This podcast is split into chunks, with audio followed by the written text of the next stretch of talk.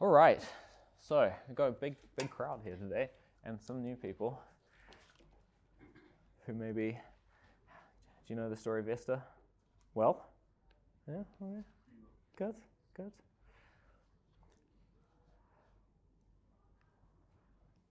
Well, okay. We'll uh, we'll summarize a little bit forever because we're getting nearish the end now. We're going to finish chapter eight, which leaves chapter nine and part of chapter ten. Chapter nine is quite long, so I reckon that'll be at least two weeks, and then chapter ten, and then like a conclusiony thing. So we've probably got like three or four weeks left, I reckon, in the book of Esther. So, where are we at? We've got this young girl called Esther who becomes queen. She is a Jew, she's Jewish, but she becomes queen of Persia, the Persian Empire. She has a cousin, Mordecai, who's also a Jew, right? Older cousin. He raised her, she's an orphan. Mordecai, there ends up being trouble between Mordecai and a guy called Haman, who is an Agagite, which means uh huh. And within the Persian Empire, who is Haman? He's like the prime minister almost. He's under the king, got a lot of power. Yeah, it seems to be pretty much second under the king. Mordecai doesn't treat Haman with the honor and respect that Haman feels that he deserves. Makes Haman really angry. And so Haman decides to kill and all the Jews. He passes this law that in 11 months' time, it's basically there's a particular day and it's open season. Persians can kill any Jews they find and take their stuff. Mordecai finds out, probably realizes it's partly like because of him that this is happening.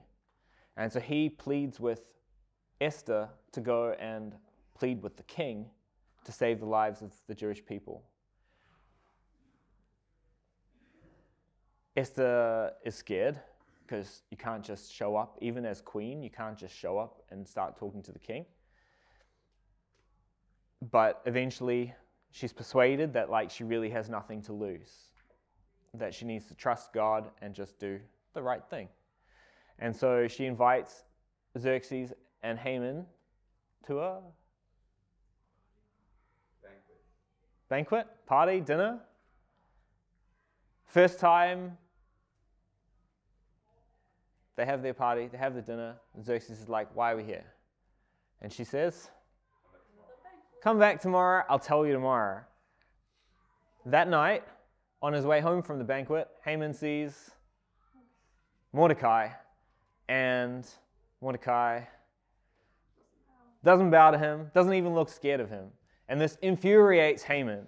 And so he goes home, gathers his friends, his wife, and says to them, like, I've, my life is so good, but I can't enjoy any of it as long as there's that Mordecai sitting at the king's gate. And so they tell him, in the morning, go to the king, ask him to execute Mordecai. And in the meantime, set up a big a gallows, an impaling pole probably, and then in the morning you can you can get him impaled on this pa- impaling thrones. But anyway, and then that night, what happens? The king can't sleep. Coincidence. Can't sleep. And so he asks his servants to read him a book. A really boring one. The Chronicles of Persia. Just history book. And they happen to read this part of the book that tells them what?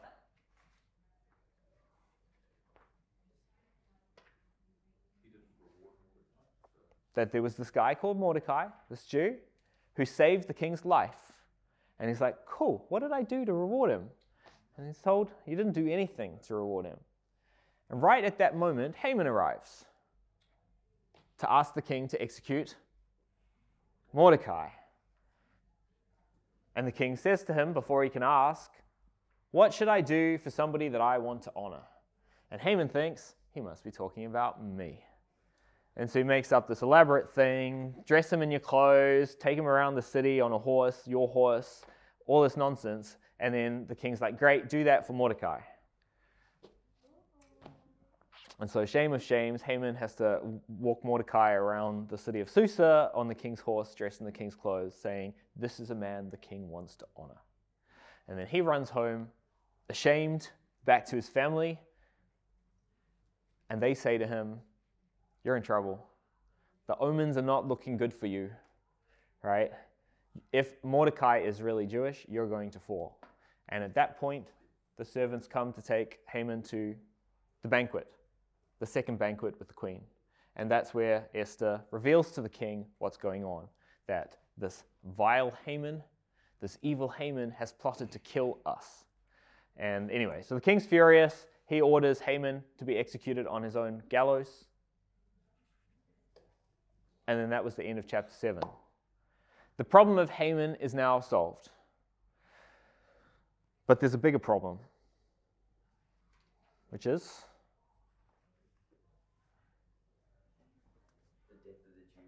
Yeah, there's still this law, right? The enemy has been defeated, Haman is gone, but the law remains. In 11 months' time, the Jewish people are still going to be executed. And so that's what chapter 8 was about. And we can read, we'll just reread the first, whatever it was, seven, seven eight verses. Uh, does somebody want to read this?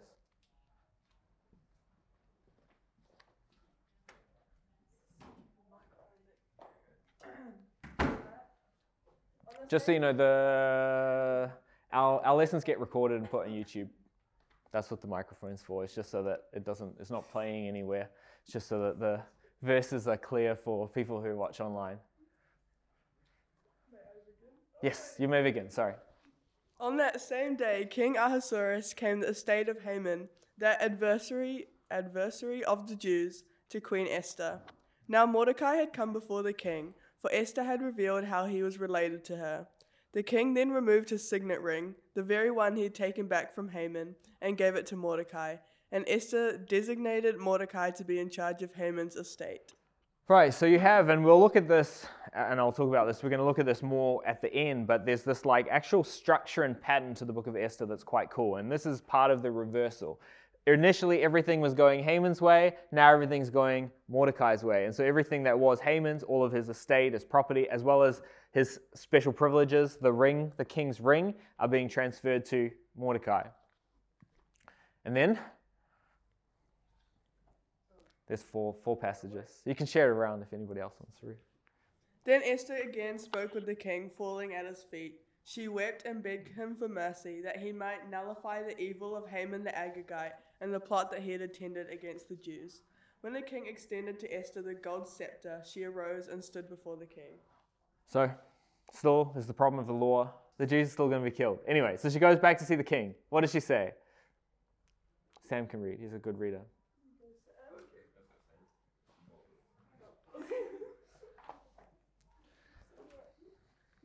She said, If the king is so inclined, and if I have to meet with his approval, and if the matter is agreeable to the king, and if I am attractive to him, let an edict, edict be written rescinding those recorded intentions of Haman, the son of Hammedatha, the Agagite, which he wrote in order to destroy the Jews who are throughout all the king's provinces.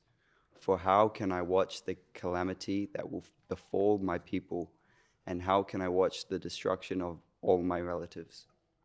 Right, so basically she says like she says to the king, just undo that law. Write an edict, write a law that undoes Haman's law. Because I don't want to watch all my family, all my relatives die. And so then the king says King Ahasuerus replied to Queen Esther and to Mordecai the Jew, Look, I have already given Haman's estate to Esther, and he has been hanged on the gallows because he took hostile action against the Jews. Now, write in the king's name whatever in your opinion is appropriate concerning the Jews, and seal it with the king's signet ring. And any decree that is written in the king's name and sealed with the king's signet ring cannot be rescinded. rescinded. Yeah, so Xerxes basically says to Esther, Look, like, I've done everything I can. I've got rid of Haman. I've given you everything that belonged to him, but I can't undo that law. Not even the king can undo a law that's been signed by the king in Persia. And we looked at that last time. You had the same thing in the story of Daniel. And so he basically says, like, you have my ring. You can write whatever law you want, whatever law you think will help. Yeah? And that's what we got up to. So, verses 9 and 10. Yeah. The king's scribe were quickly summoned. Well, in the third month, that is the month of Sivan, on the 23rd day, they wrote out everything that Mordecai instructed to the Jews and to the satraps and the governors and the officials of the provinces all the way from India to Ethiopia, 127 prov- provinces in all, to each province in its own script and to each people in their own language, and to the Jews according to their own script and their own language. Mordecai wrote in the name of King Ahasuerus and sealed it with the king's signet ring. He then sent letters by couriers who rode royal horses that were very swift. Okay, so we'll explore this again, like I said, at the end. But th- the book of Esther's actually got this really cool pattern and structure, structure to it. It's symmetrical. Stuff in the beginning is all like balanced with an equal opposite on the other side. It's really cool. And so, this passage that we've just read here in Esther 8, this is what it said in Esther 3. So, the royal scribes were summoned in the first month, on the 13th day of the month. Everything Haman commanded was written to the king's satraps and governors who were in every province and to the officials of every people, province by province according to its script, and people by people according to the language. In the name of King Ahasuerus it was written and sealed with the king's signet ring. Letters were sent by the runners to all the king's provinces, stating that they should destroy, kill, and annihilate all the Jews, from youth to elderly, both women and children. You see, like how similar that is to what we just read? It's not an accident. It's part of the pattern, which we'll see, like, is part of the story that the book of Esther's teaching us. But like I said, that's uh, we'll see that at the end. Now, Haman's decree was written when?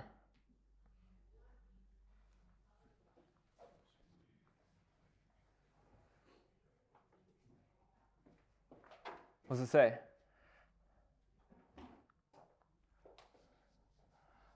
First month of the 13th day. of the first month. There, okay. 13th day of the first month. And Haman, uh, Mordecai's? 23rd day of the third month. So how much time has passed? Yeah, just over 10, two months. Which means how long is it until the Holocaust, essentially? Bit under nine months. Yeah. And so Mordecai assembles all of the scribes and they write down his instructions. But remember that the Persian Empire was absolutely huge. It went all the way from Ethiopia and Africa to India. And so the question is how do you get this message out to the entire kingdom? Make sure everybody's heard it, everybody knows. Well, thankfully, the Persians had an extremely efficient communication system. Did I put? I didn't put dates there. Xenophon. So he's writing about 100 years later. This is a Greek historian, and he writes that we have observed still another device of Cyrus. Remember, Cyrus was the very first Persian king, at least as part of this Persian empire. He's the one who conquered Babylon. He says to cope with the magnitude of his empire, by means of this institution, he would speedily discover the conditions of affairs, no matter how far distant they might be from him. He, so basically, you can imagine he's at war over here, and stuff's happening over here, and he needs to make sure that he can find out quickly. And so, how does he do that? He says he experimented to find out how great a distance a horse could cover in a day when ridden hard, but so as not to break down. And then he erected post stations at such distances and equipped them with horses and men to take care of them. Does that make sense? Yeah. He figured how far a horse could ride as quickly as possible, but not so that it's going to hurt itself. And then he set up stations all through his kingdom that were all like one day's journey away from the last station. Yeah. They say, moreover, that sometimes this express does not stop all night. And when that is the case, this express, some say, gets over the ground faster than the cranes. If their story is not literally true, it is at all events undeniable that this is the fastest overland traveling on Earth. It's pretty cool. ah, exactly. Then Herodotus, this is about 50 years later, he, he also writes about this. He says, There is nothing mortal that accomplishes a course more swiftly than do these messages by the Persian skillful contrivance. He's Greek, and he's basically saying there's no like human thing that moves as fast as these messengers. He says, It is said that as many days as there are in the whole journey, so many are the men and horses that stand along the road, each horse and man at the interval of a day's journey. These are stopped neither by snow, nor rain, nor heat, nor darkness from accomplishing their appointed course with all speed. The first rider delivers his charge to the second, the second to the third, and thence it passes on from hand to hand, even as in the Greek torchbearers' race in honor of Hephaestus. Hephaestus, something. So, anyway, or in other words, as it says in Esther, then he sent the letter by couriers who rode royal horses that were very swift. You can get them all through the entire kingdom. And he had it translated into every language that was spoken in his kingdom. Remember, it's huge. There's lots of different people speaking different languages that are all part of this massive, massive empire. And so he made sure that everybody could understand it, and most especially the Jewish people, translate it into Hebrew. What did his message say? That's what we're going to read next. Who wants to read this?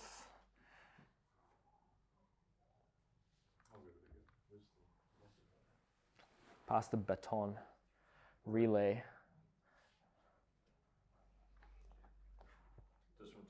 Yeah. The king thereby allowed the Jews who were in every city to assemble and to stand up for themselves, to destroy, to kill, and to annihilate any army of whatever people or province that should become their adversaries including their women and children, and to confiscate their property. This was to take place on a certain day throughout all the provinces of King Ahasuerus, namely on the thirteenth day of the twelfth month, that is, the month of Adar. A copy of the edict was to be presented as law throughout each and every province and made known to all peoples, so that the Jews might be prepared on that day to avenge themselves on their enemies. The couriers who were riding the royal horses went forth with the king's edict without delay and the law was presented in Susa and the citadel as well. Okay, so they have this problem. There's this law coming in but under nine months' time that allows the, the Persians to kill the Jews and take their property. And you can't undo that law. So that is happening. They won't be able to be prosecuted, basically, when that comes. And so then the question is well, how do you solve that problem? This is how Mordecai solved the problem. How did he solve it? What, what did he say? Yeah, so essentially, like the Jews are given the right to defend themselves on that same day. Yeah? Now, just as a point of interest, that, that right to self defense or the ability to defend themselves is pretty much the main motivation and promise of what is the modern state of Israel. So, some of you who've been here for a while, we've talked about this a little bit, but 70 AD, about 35 years after Jesus was crucified, what happened? Anybody remember?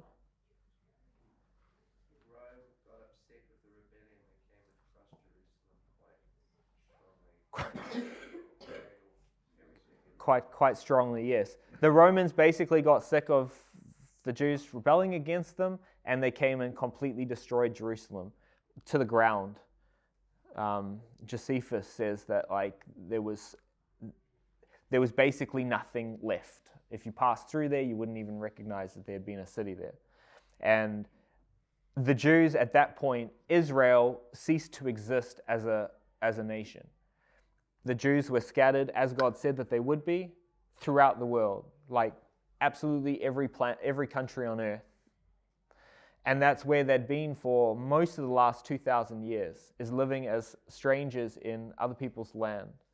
And pretty much everywhere they've gone, they've been oppressed, persecuted, killed, and been unable to defend themselves. And actually, at some point when we watch a movie at youth, I want to watch Fiddler on the Roof. It's a musical. It's really cool. It's kind of old. Hopefully, you like it. It's really cool, though.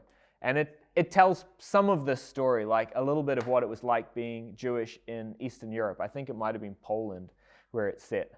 But basically, just periodically, the locals would decide there, there'd be some excuse made, and they'd just go on a rampage, destroy the Jewish businesses, kill some of the Jews, take their stuff. What time period was this set? What? Fiddler on the Roof? I think the 1800s. Yeah. So, anyways, terrible. And that, that lasted most of almost 2,000 years and culminated in like World War II in the Holocaust, where literally one in three Jews in the world were murdered, and the rest of the world pretty much stood by and watched. In fact, there were even times when America, Britain prevented Jews from leaving Germany. They forced them to stay there and were then killed. And so, in the aftermath of World War II and of that, like, just horrific, horrific event, there was the establishment of the Jewish state. 1948. Israel exists as a nation again. And one of the promises of that was now we have our own country, we have our own army, we can defend ourselves. So, never again, right? Because next time we can defend ourselves. And so far, so good. There's been lots of uh, Esther style behind the scenes miracles in the last 75 years, but so far, so good. The Jews are still there and they've been able to successfully defend themselves. But if you remember, for those who were here, when we looked at that prophetic overview, there is going to come a time again when the Jewish people are helpless. And at that point, they're going to cry out to God. God's going to intervene, and that, that will become the salvation of Israel, which is exciting to look forward to. But so, like here, Jews in Persia, they're allowed to defend themselves now. But it's actually a little bit more than that, a little bit more than self defense. What specifically does this law allow them to do?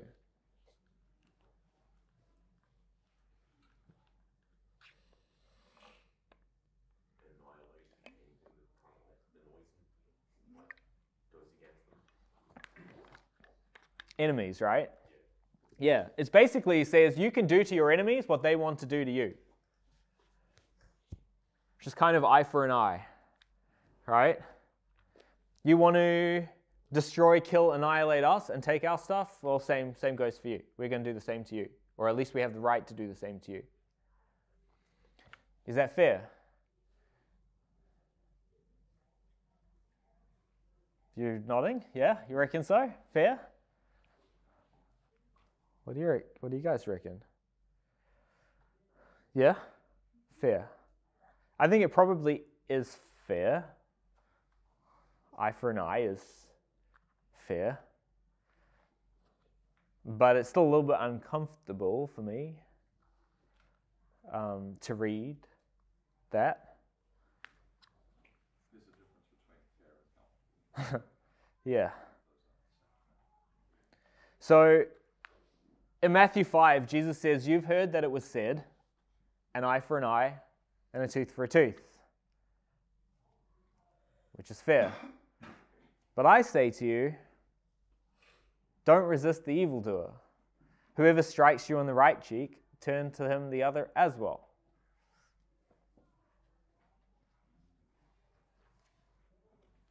What is that saying?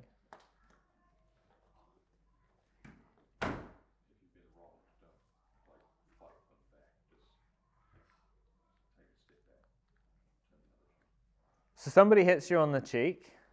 Eye for an eye would say, well, you can hit them on the cheek.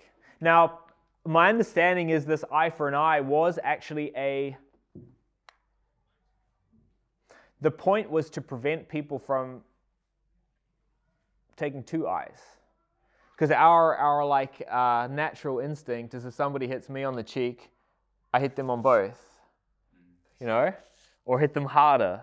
I don't know if you guys, I, me and my brother, this is a long time ago, but when we'd sit in the back seat of our car on a road trip, one of us would like just just touch the other one, and then they would have to eh, touch you, but just slightly harder, and then like you'd go back slightly harder, and you just keep going until you're like full on fighting in the back. That's pretty much, as far as I can tell, human nature, right? Somebody does something to you, you don't just want to repay, repay them eye for an eye, you want to repay them eye and a little bit more, right? Because they were the wrong ones, they started it, you know? Anyway, and the point is, if you allow that to happen, then everybody's blind. Doesn't work so well. And so the point of this was actually to say, no, you are only allowed to take an eye for an eye. Yeah? But Jesus takes that even further than that. He doesn't say you're only allowed to take an eye. He says you're not even allowed to take an eye. You're supposed to turn the cheek. Let him hit you again. yeah. Don't take revenge. But then here, we have this edict that allows the Jews to avenge themselves, to take revenge on their enemies. It's in the Bible. Is that wrong? To desire vengeance? Just because you can do something doesn't mean you should. You could be given a law saying you can do that, but not saying that you should do that. It's sort of giving them the free will or the permission to. You can them back if you want, but you potentially should just turn the other cheek. Should turn you can hit them back if you want, but you should turn the other cheek. Should you want to hit them back? Should you desire vengeance? Is my question. Is it revenge or defense? Well, this is avenge. That's kind of revenge. That's what I was saying. Like, it's actually a bit more than just defense.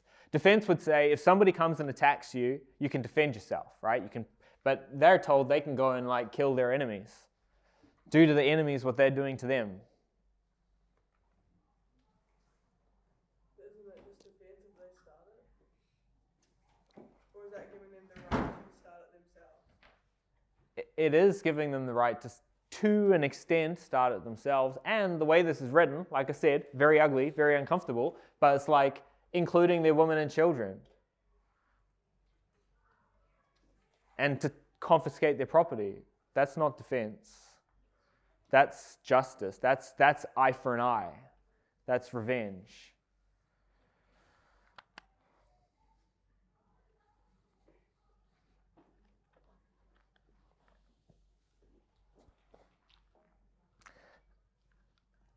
So the first thing I was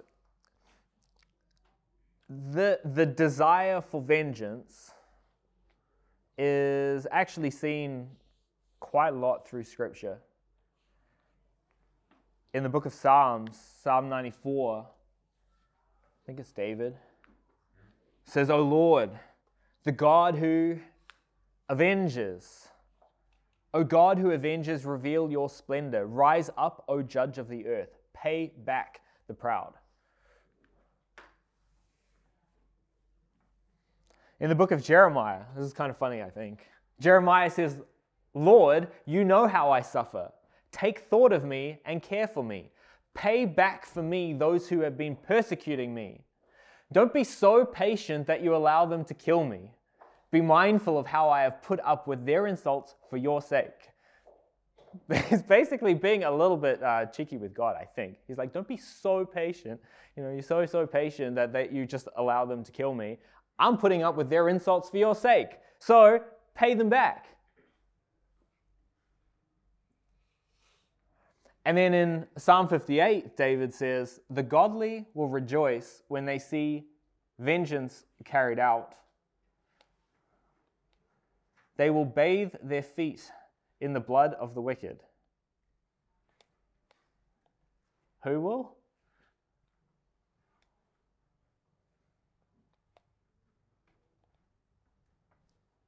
Who's going to re- rejoice when they see the venge- vengeance carried out and they're going to bathe their feet in the blood? The godly. The godly. And observers will say, Yes, indeed, the godly are rewarded. Yes, indeed, there is a God who judges in the earth. So, again, like I kind of cringe when I read that. Is that really something that the godly should desire?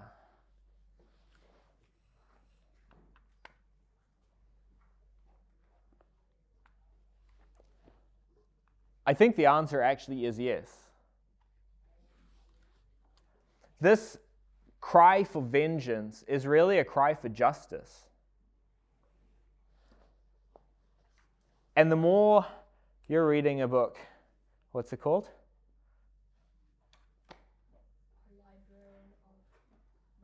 Auschwitz. Yeah, that, that's a novel, but it's, I think, based on a true story. The more you Auschwitz is a concentration camp. That was part of the Holocaust. Yeah. The more you learn of history and of human nature, and you discover just how unbelievably cruel people can be to each other, like, the more you will realize that there is a deep, deep need for justice in this world for those who have caused people to suffer unbelievably, to suffer themselves. Because if Hitler, after what he did, just died and the same as all the rest of us, and that's that. That's not, an, that's not a world I want to live in, you know? There needs to be justice. If there is a God who judges in the earth, as David says, then there is a need for there to be justice. And if you remember back to our study of Ruth, for those of you who are here, we talked about this concept of a goel. Do you remember what that meant? Redeemer. There's this goel is the redeemer. And so in the Old Testament, in the Jewish in Jewish culture, in the Jewish community, every family had a goel they had a redeemer, a person whose responsibility it was if your family members either got into debt and ended up slaves to somebody or lost all of their property. It was your job as the Redeemer to redeem them, to buy them back from slavery, to buy back their property. That was one of the jobs of the Goel. What was the other job of the Goel?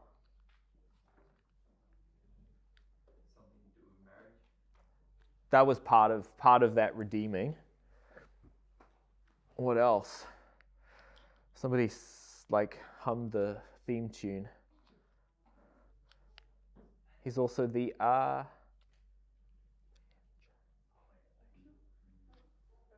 He's the avenger. The Goel was also the avenger. Some places in the Bible, the word Goel is translated redeemer. Other places, it's called, it's translated avenger, because the other job of that Goel was to avenge the blood of his family members. If somebody murdered one of his family members, it was his job to go and bring about justice, to bring that murderer to, to justice. Now, who was the Goel in the book of Ruth? Boaz was the Goel. Who did he represent? Yeah, it was Jesus. We looked at that story, like the whole story of Ruth is a picture of, of Jesus and his role as our Redeemer. So he redeems us, saves us from sin, saves us from death, all that, buys us back. But he's also our avenger.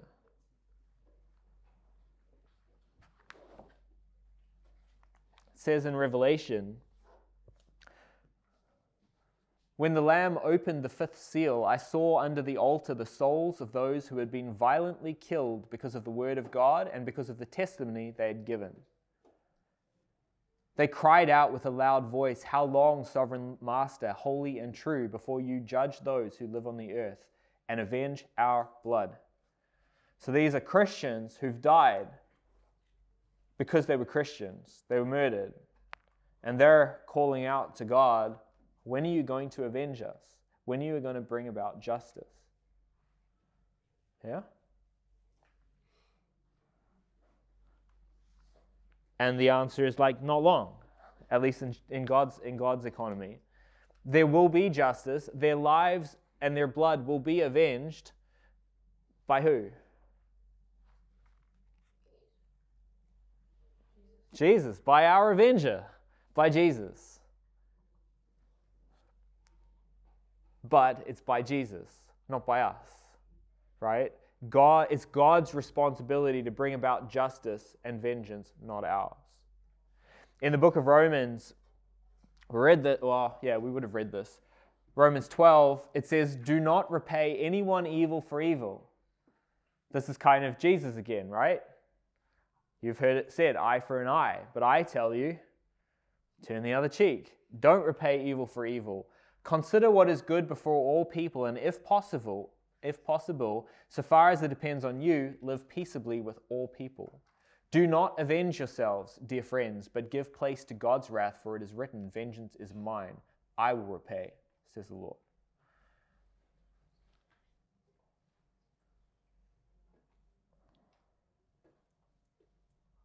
So, Paul tells us, do not avenge yourselves.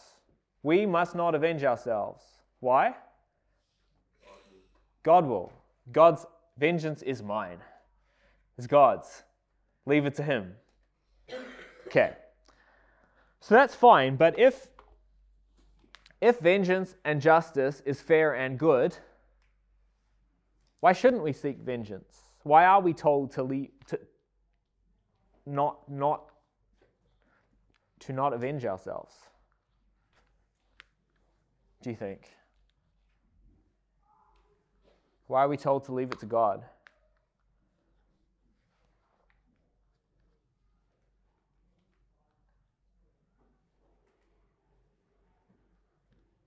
Any ideas?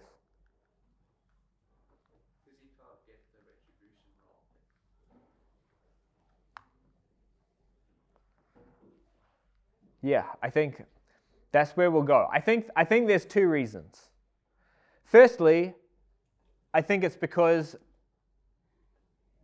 we're all guilty too of something. That's what it said in Romans 2.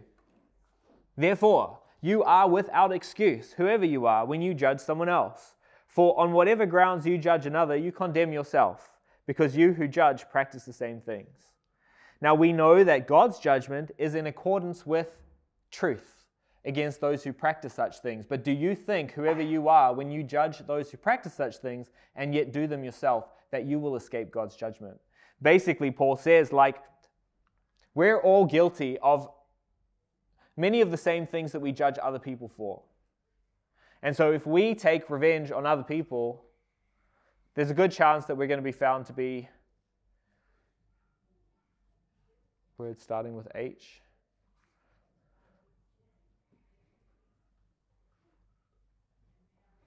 If you judge somebody for doing something that you yourself do, you're a hypocrite, yeah. And Jesus had some pretty harsh words to say to hypocrites. And so we don't want that. So that's the first thing. We can't judge other people because we're kind of guilty ourselves a lot of the time, and that would make us hypocrites. But the other side of it is, as John said, we don't actually know enough to be able to judge fairly. Here in Romans, it says that God's judgment is in accordance with truth. He knows the truth, and so he's able to judge and avenge fairly. We, on the other hand, are plagued with ignorance, and so there's a good chance we're going to get it wrong. There's this quote from C.S. Lewis that I love. It's long, but I like it and I didn't know what to cut out, so I put it all in there. Plus, I haven't quoted from C.S. Lewis in a long time, so I think that's okay. But this is how he, how he puts it. He says, Human beings judge one another by their external actions. God judges them by their moral choices. When a neurotic who has a pathological horror of cats, this is one of the things that's great about C.S. Lewis, is like his illustrations are so good. So you've got this like guy who's paranoid, he's terrified of cats. But he forces himself to pick up a cat for some good reason. It's quite possible that in God's eyes, he has shown more courage than a healthy man may have shown in winning the Victorian Cross. So you have the soldier out there at battle who shows himself to be valiant and is rewarded with the Victorian Cross. C.S. Lewis reckons, in God's eyes, this guy who picked up the cat that he was terrified of may have shown more courage. When a man who has been perverted from his youth and taught that cruelty is the right thing does some little tiny kindness or refrains from some cruelty he might have committed, and thereby perhaps risks being sneered at by his companions, he may, in God's eyes, be doing more than you and I would do if we gave up life itself for a friend. he says it is as well put this other way it is as well to put this the other way around. Some of us who seem quite nice people may, in fact, have made so little use of our good genes and our good upbringing that we are really worse than those that we regard as fiends, as like criminals. Can we be quite certain how we should have behaved if we had been saddled with the psychology, the psychological outfit, and then with the bad upbringing, and then with the power, say, of Himmler? And so Himmler was one of the guys in Nazi Germany who essentially orchestrated the Holocaust. And he says,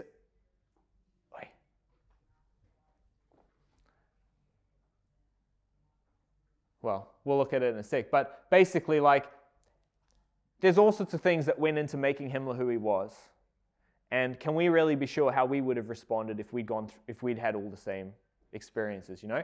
And that is why Christians are told not to judge. We see only the results which a man's choices make of his raw material. But God does not judge him on the raw material at all, but on what he has done with it. One man may be so placed that his anger sheds the blood of thousands, and another so placed that however angry he gets, he will only be laughed at. But the little mark on the soul may be much the same in both. Does that make sense? Yeah? We look at this guy whose anger caused perhaps thousands of people to die. And we look at this guy who got really angry and people laughed at him. And we're like, he's way worse than he is. But really, the, what was going on inside of them, it must, might have been much the same in both. From God's perspective, it might be much the same. This guy just happened to be in a situation where when he was angry like that, it had that result, you know? But God doesn't really care on the outcome, He cares on what was going on inside the person's heart, is essentially what Lewis is saying. He says, There is either a warning or an encouragement here for every one of us. If you were a nice person, who's a nice person?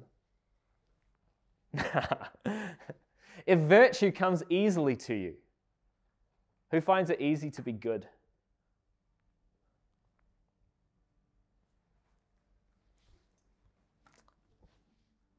Much is expected from those to whom much is given.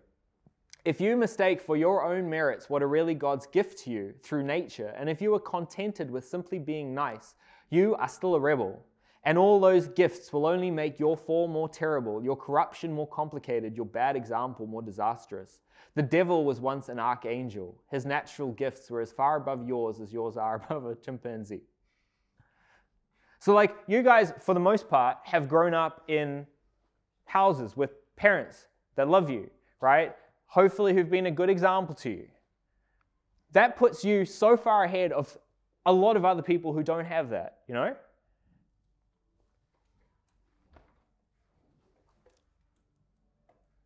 And it might, might make you look like you're a better person. But the reality is, you've just had better luck in life. You know? You've had a better example around you. What are you doing with what God has given you? Is essentially what he's saying. And if if you do nothing with it, or even worse, you go backwards.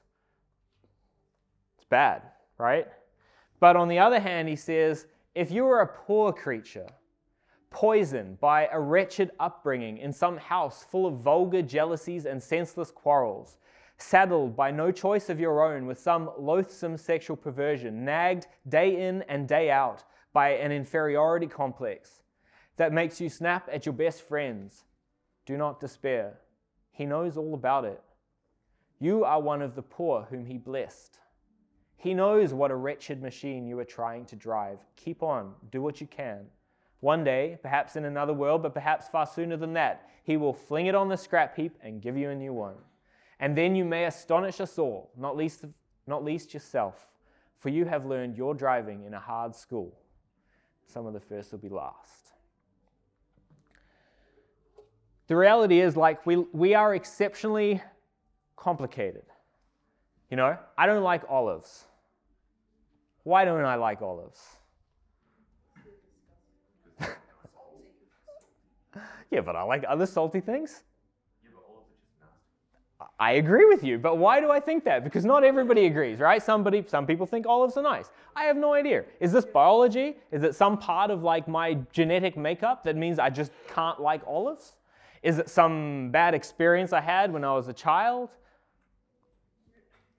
I don't remember one. Is this just part of my inner spirit? The person God created me to be was one who does not like olives?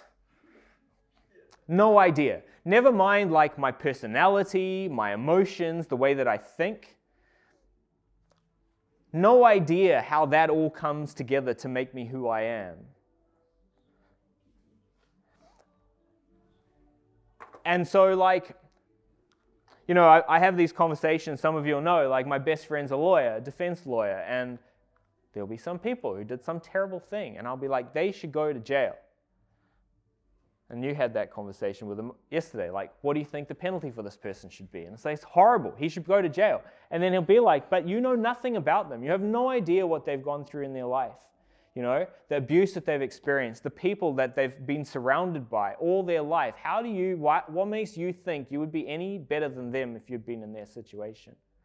And that's essentially what Lewis is saying here. Like, all we see is what somebody does. We can't see all the stuff underneath that brought them to that place. Only God knows all of that. And so that's why only God is able to judge and avenge fairly. Because he can take all of that into account and judge based on what you've done with what you had, not based on, you know? Yeah. So, Okay, we mustn't judge because we can't judge fairly. What should we do? Love. I actually added a whole bunch of stuff in here because I thought we were going to run out of. Uh, because we were going to have not enough to talk about, but I'm going to have to skip it because it looks like we've already almost run out of time. But yes, we are commanded to be merciful, show mercy, just as our Father is merciful, not to judge, so that we don't get judged, not to condemn, so that you won't be condemned. Forgive and you will be forgiven. Give and it will be given to you. And then, yeah, we're basically supposed to show mercy to people and to leave the questions because we've received mercy ourselves. So, again, treat people the way that God's treated us and leave any questions of vengeance and justice to God, because there is a God who judges in the earth, and his judgment is in accordance with the truth.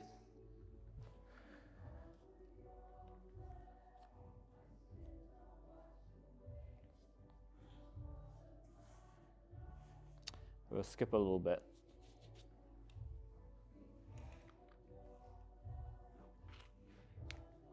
To the end.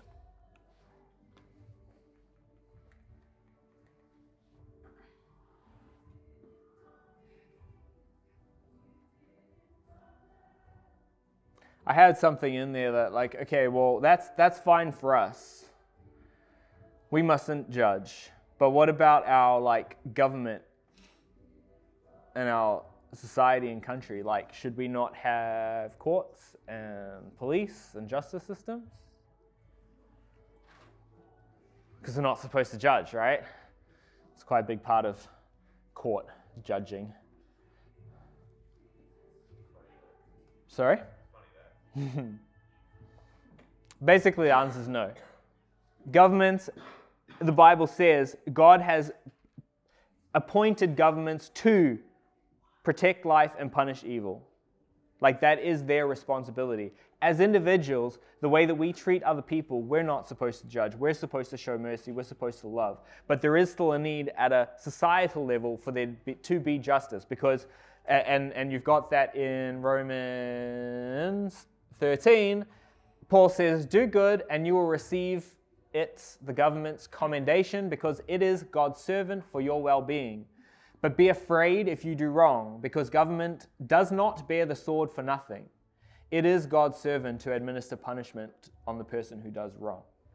And so that's still fine. And, and uh, yeah, thank goodness for that, because societies that don't have a functioning and fair justice system are pretty horrendous places to be. So you can thank God that you live in a country where you are innocent until proven guilty, but that there are consequences if you are. yeah. Okay. So, a bit of a detour. Let's finish.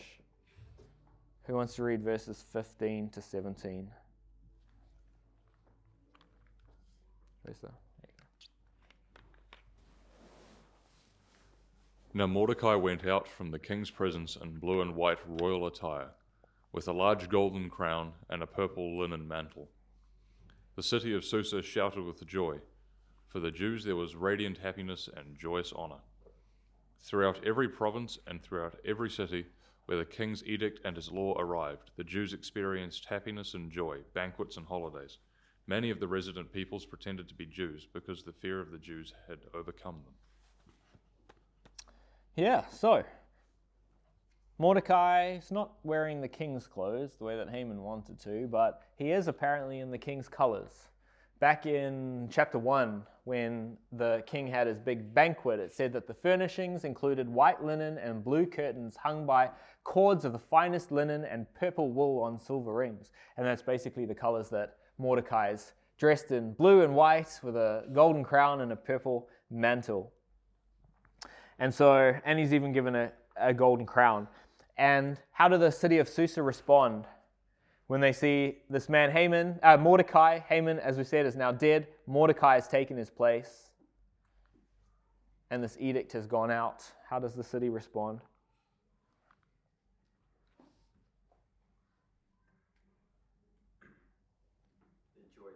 Yeah, the joyous. The city of Susa shouted for joy.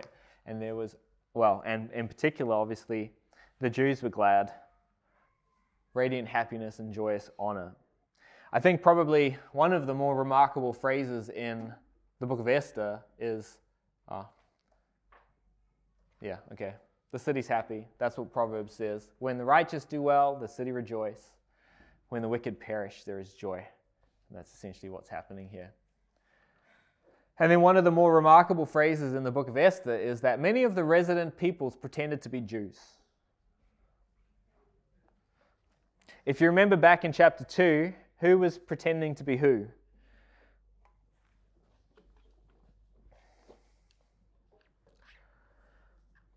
Esther's taken into the palace, and Mordecai tells her, Don't tell anybody you're Jewish. In other words, pretend to be Persian, Gentile. Yeah, that's fairly common. Like, all over the world through most of the last 2,000 years, Jews have, many Jews have had to hide their identity, to pretend to be Russian, German, whatever, to avoid persecution. And so that's pretty common, but I'm not sure how often Gentiles have pretended to be Jewish beyond this. Um, but I don't think it's the last time that Gentiles will wish that they're Jewish and rejoice over Israel. I think that this is actually somewhat prophetic, actually, in the book of Esther. If, again, back last year when we looked at that prophetic overview, there's coming a time, the millennial kingdom, when God establishes his kingdom on earth. And there it says in Isaiah, Arise and shine, for your light arrives. The splendor of the Lord shines on you. Who do you think you is? Who do you think this is talking to?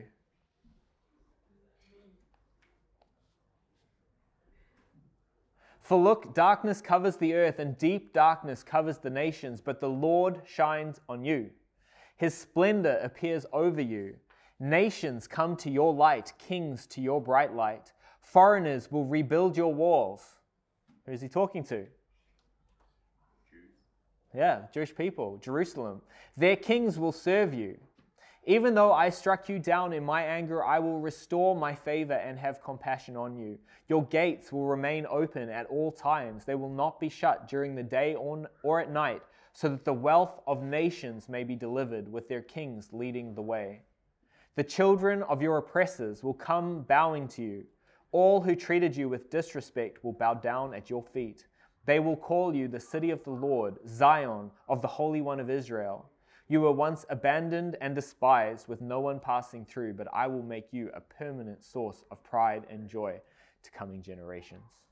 And so, again, I think that this, this uh, just this little hint in Esther at the end here is kind of a prophetic, a shadow, a prophetic pattern of a time still future when God restores the fortunes of his people, restores the fortunes of Jerusalem, and rescues them from their enemies.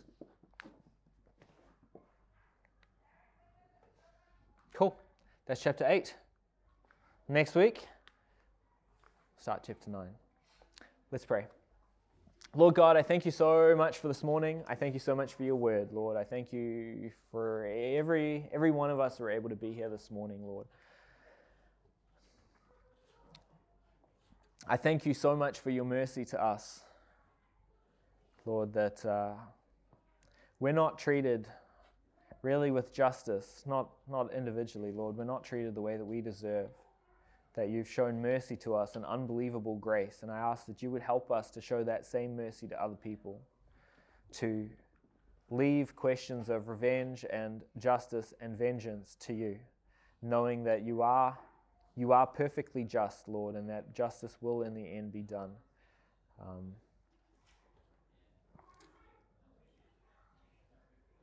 yeah but that uh, moment by moment and day by day, you would help us desire mercy in the lives of the people around us, just as we've been so privileged to receive ourselves. Please go with uh, all these guys this week, particularly as they go back to school. Be with them, Lord. Help it to be fun, see their friends again. Uh, yeah, and bring them all again back here safely next week. In Jesus' name we pray. Amen.